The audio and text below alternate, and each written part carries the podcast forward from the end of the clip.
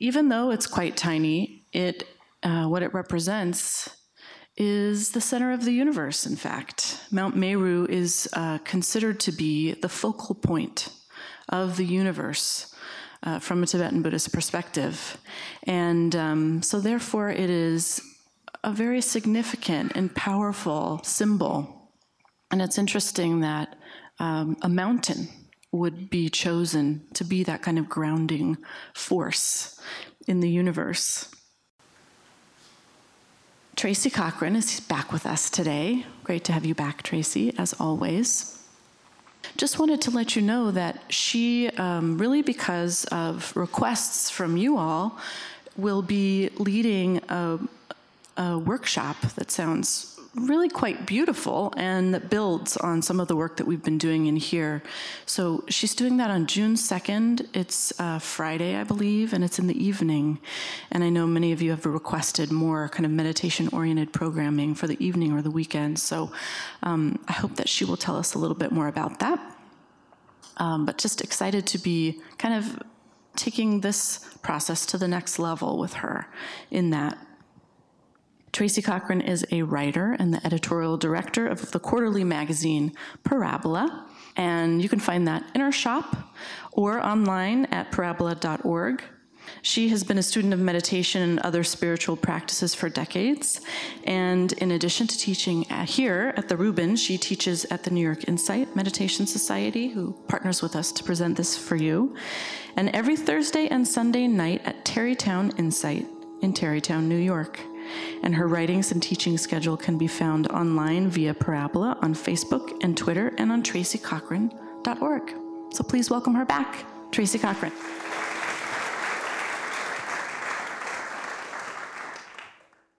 I'm glad to be back. And I know that you, some of you sat with famous scientist last week, so I'm going to assure you that what I have to say is extremely unscientific today. So I'm delighted to have this mountain behind me because I wanted to tell a little story that I've been thinking about really for much of my life. And now I'm reflecting about it and writing about it in a new way. And it begins like this. And then I'll weave in what has to do with the center of the universe. And there was once a poor miller who was summoned to meet with a king. Right off the bat, can you feel how terrified he must have been? Evolutionary biology tells us we hate public speaking, and I'm here to tell you it's true. After this, I'll have to medicate myself with. Um, at any rate, even before he knew what the meeting was about, we never are told, except that it was probably about how things were going down at the mill. Because from all accounts, this king cared about profits more than anything else. So this poor miller was summoned to his presence. And I like to imagine this king thinking that he was being incredibly magnanimous and a man of the people. So he probably asked him some casual question about his family. And this Miller famously, notoriously said, I have a beautiful daughter who can spin straw into gold. You know. And I'm wondering, I'm not asking anybody here to raise their hand. If anybody has ever at any point in their life had the experience of having their father throw them under the bus, so to speak. brag about something you could do that didn't feel like you, or ask you to understand something you didn't quite feel equipped to understand. It doesn't matter, it can take many forms. But this poor daughter was promptly imprisoned in the castle of the king with a room full of straw and told to spin it into gold. Now, in preparing to come here, I looked up milling and I found out that it is one of the most ancient activities that human beings can do, along with plowing. Even hunter gatherers had millers. And once, about three years ago, I happened to stay at Gandhi's ashram in the heart of India, and I got to sit in his room with the head of the Gandhi charity. And on the front porch outside this little hut in the heart of India, there was a grinding stone. And when the ashram was full of his people fighting for independence. Everybody took a turn every day, turning the wheel. I couldn't budge it. I, it was really humbling to see. But I could see by looking at this ancient stone, it was like the Buddha's emphasis on bhavana, on plowing, on cultivating. It was a simple thing that human beings do. So the miller lost all sight of the nobility of this, and he had to make himself something fancier in a state of panic. Can anybody relate to this? Like you're panicking and you reach for something to make you grander. The self is selfish, it's small, it's afraid it loses sight of the mountain in the distance. So, anyway, there is this poor daughter in a prison cell with a bunch of straw, and she starts to panic. Who wouldn't? As the night wears on. So, in the middle of the night, 12, 1, 2, you know that time of night when there's no hope, there's nothing but desolation nothing you can do. In comes a little imp and says, Give me something precious, and I will weave the straw into gold. So she has a necklace and she gives it to him. And he spins and he spins. Has anybody here been to college where you had to write a paper the night before it was due? And you do something or you take some performance enhancing drug or you, you know you have 15 cups of coffee or whatever it takes. So the next morning there is the gold. The gold is like those quotes you dig up that sound so much better than your humble observations. And the king is delighted to have all this gold. So he throws her in prison again his greed is boundless with a bigger bunch of straw. And she's in the same pickle. And she despairs again. And the imp appears again and says, What will you give me this time? She has a ring. He spins and he spins and he spins. You know how that feels. And at dawn, there's the gold. And this time, the king says, This time, I'll marry you. Oh, she must have been thrilled. Can you imagine? If you spend this last room full of gold, even bigger pile, bigger room. This time she is really bleak. She's completely burnt out. She's completely split off from herself. And the imp appears. She has nothing left to give. Nothing. And he said, That's okay. Marry the king, and I will take your firstborn child. So, in a moment of complete despair, thinking, Who knows if he'll marry me? Who knows if I'll have a child? She agrees.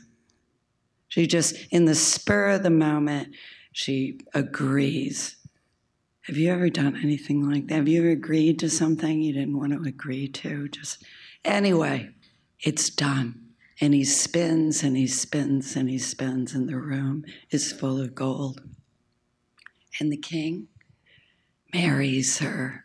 He's so excited because even though she's just the daughter of a poor miller, who could be richer? And after a year, there is a baby. And she's delighted and she's happy, and she manages to put her poor choices behind her until the imp reappears asking for the child. And she freaks out, confronted. You can imagine how she feels, suddenly confronted with what she has done, how she has agreed to something that's completely against her nature.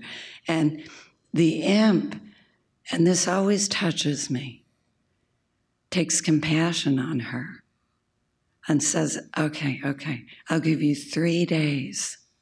If you can guess my true name, you can keep your child. So we think we know the story, don't we? We do. But think about it. She summons a messenger. What is this? Turning to see, to investigate what is really going on. And the messenger goes out and scours the kingdom. It's like what happens when you shut your eyes. You see what there is to see. And each day he comes back, nothing. But the third day he comes back and he said, I have seen something. I saw this weird little man dancing around a fire, singing about how something alive was more precious than any gold, something real, and that soon it would be his, and announcing that his name was Rumpelstiltskin. Very weird name. And I looked it up, and the German root of the word means that force that rattles the, the ridgepole, like in Buddhism. Isn't that interesting? That rattles a house. It's like a poltergeist. It's like that split off energy that comes out of you sometimes in, in the form of rage or some wild longing when suddenly your life is just too small to confine you. But anyway, not to get ahead of myself, the imp appears and she says, and he said, All right, I have come for my living child. Now, give me your best guesses. And she's like, Is your name Donald? Because we know everybody hates to be called Donald. Everybody hates to be called Donald, especially these days. Is your name James? Nah, no, no. Is your name Rumpelstiltskin? And he is astonished to be called by his true name.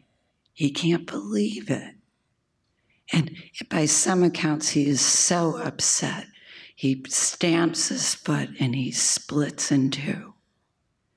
At any rate, she's liberated. So, Thich Nhat Hanh wrote a famous poem called Call Me By My True Names, where he says, I am the pirate. I am the 12 year old girl raped by the pirate. I am life. I am everything interconnected. She saw that she wasn't separate, and she saw more. This is what it has to do with the mountain. We spend so much, we're conditioned, we can't help it. This isn't an admonition. So much of our lives being someone. We can't help it, being a self it's our first impulse. When we start going to school, when we start having parents, And all that time, at the same time, we're more than that. We're more. We're also the mountain in the distance and the ground under our feet. I just want to invite you to remember, as I do. Do you know what it's like sometimes when you feel completely desolate? Have you ever felt that way? Because I have. Or completely panicky and exhausted and inadequate. You're just too tired. You can't come up with a good idea. You can't pull it off. So, this is what our practice is for this gentle turning towards something that doesn't have a name. And I was reading, this is the way I have always thought about it personally. When things have been their most desolate, when I was in that cellar with a pile full of straw, sometimes there's a little light. It's almost like a refrigerator light or a night light you can't see it at all in broad daylight when things are going well. This tiny glow. You're alive, and that's enough. I'm alive, God damn it, and that's going to have to do. That feeling. And I read that Rumi, of course, they take everything that Rumi says with a grain of salt these days because he says so much. Have you noticed? But this felt authentic. Picture a field, a vast field, and you hear the buzz of a cicada. You know how that sounds. That sound is your essence. That sound is the mountain that's really the center of the universe. We go around thinking that we, the self, the small self, we're the center of the universe. And at the same time, we think we're absolutely inadequate and lacking. And that all our panic from today or our, our desolation from today, that's all there is. And that has to be fixed. And where is Rumpelstiltskin when we need him? And all that while, there's that cicada that light, that little glow, that mountain. And we find it when we shut our eyes and we turn to the next breath and the next. And we slowly remember we're alive. And that is more precious than any gold. So, my personal theory, I've not heard this elsewhere, but now it will be on the podcast and everywhere, no matter, is that our practice is to reverse engineer this, the gold back into the straw. That's what we're here to do. To go from all that gilded stuff to what's real and alive, what really nourishes us. So that's the mountain. That's, that's the mountain that's the center of the universe. So we can experience it now instead of listening to me talk about it. So we take a comfortable seat, and this in itself is like mountain posture.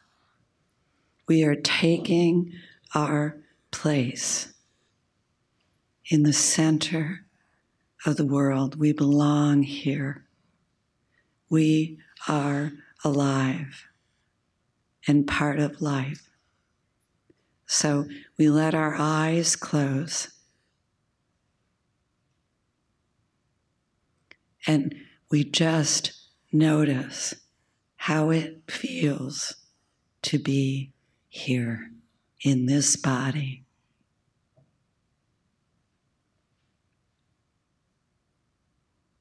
Welcoming everything we find. We may find tension, chilliness, heat, fatigue,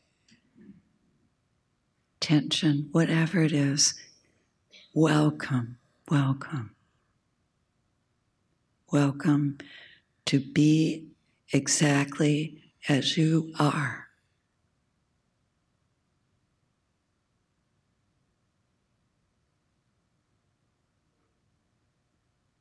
And as we notice our bodies beginning to soften under the touch of our own welcoming attention, we bring the attention to the breathing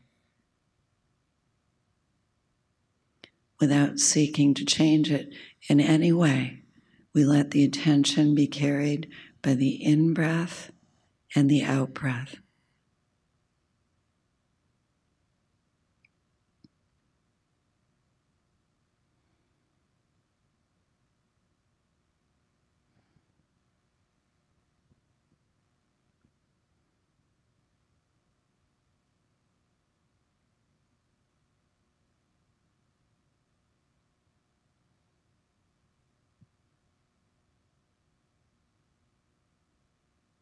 And immediately we'll notice how we get pulled into thinking.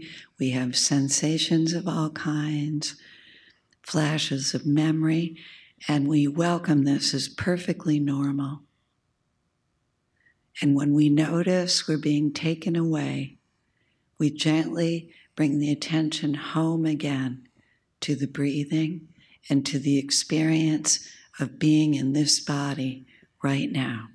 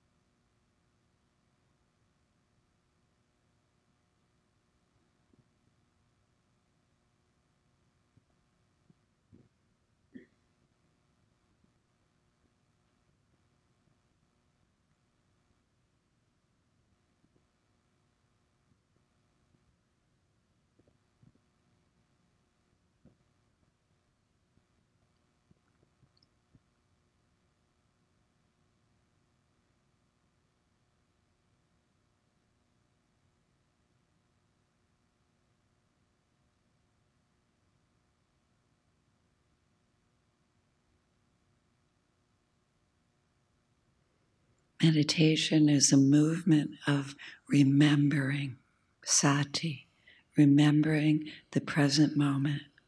We get taken and we come home, touching the earth of this moment in the body, this breath.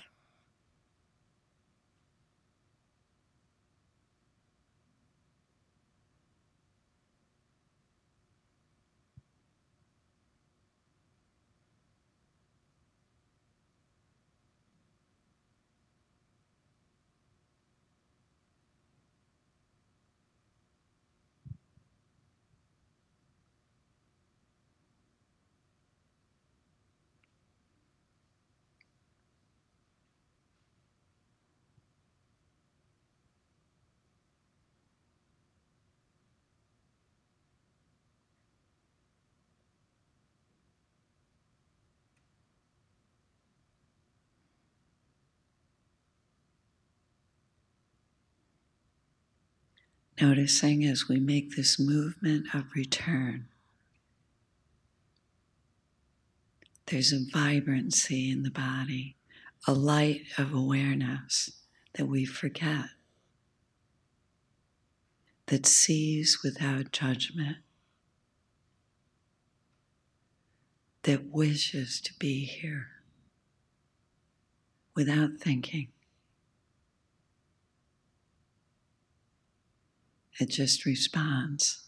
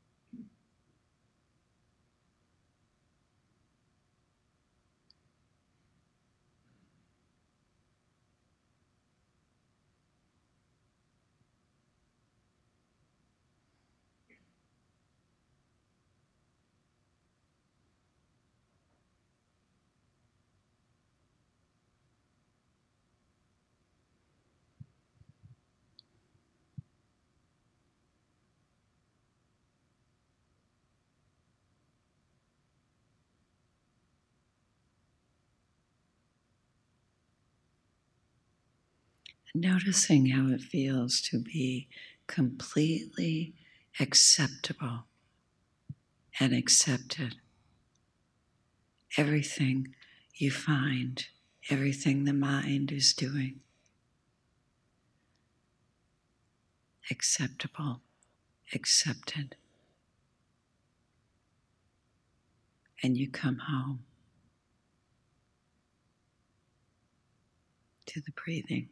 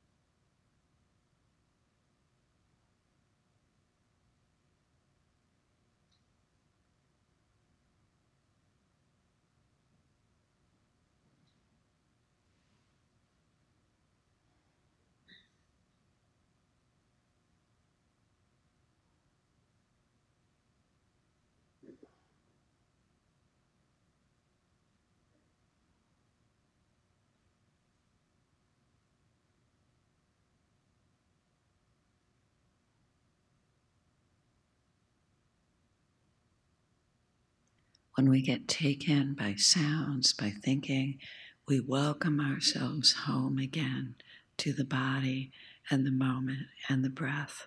This is the practice.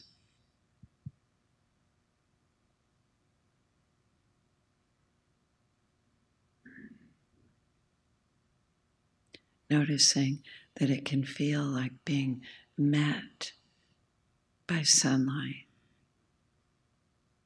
thy life.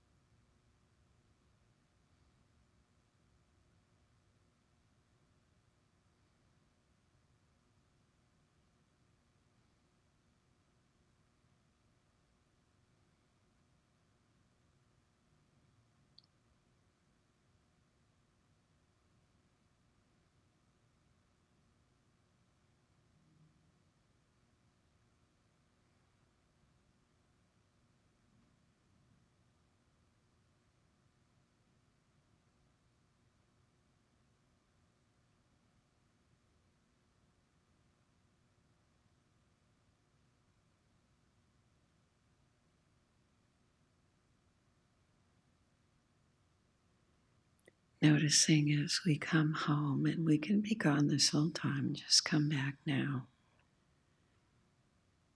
And allow yourself to sense how much bigger the body is than we usually think. How alive and sensitive it is.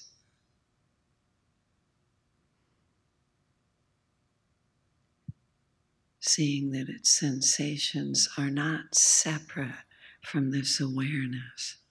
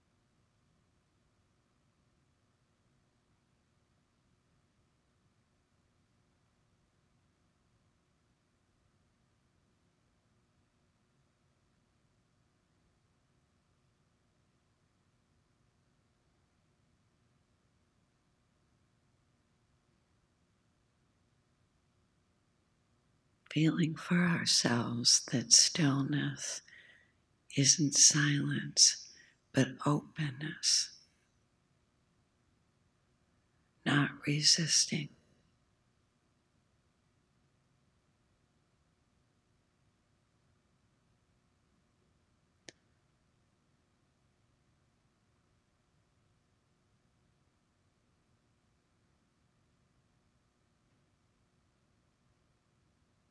And feeling how it is to be completely accepted.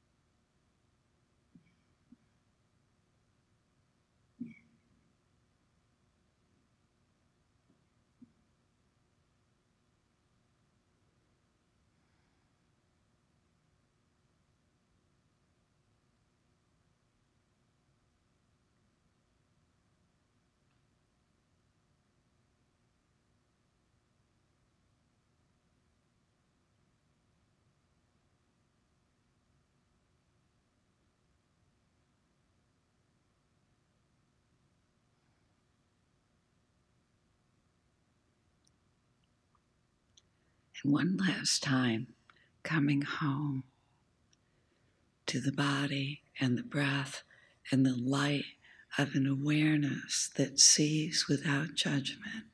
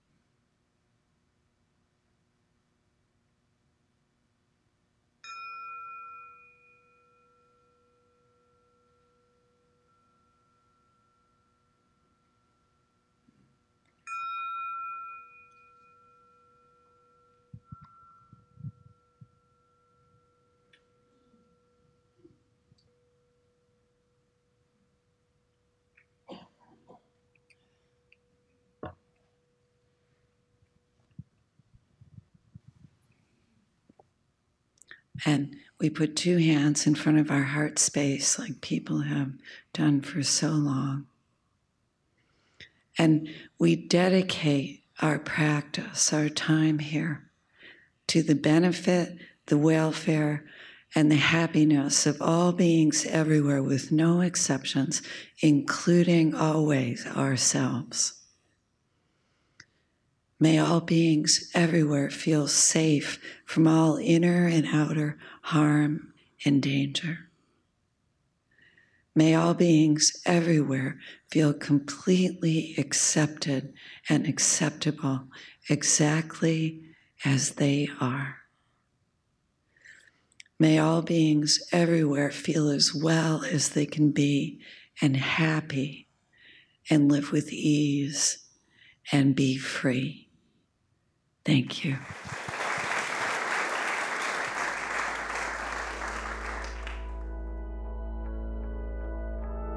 That concludes this week's practice. If you'd like to attend in person, please check out our website, rubinmuseum.org/meditation to learn more. Sessions are free to Rubin Museum members, just one of the many benefits of membership. Thank you for listening. Have a mindful day.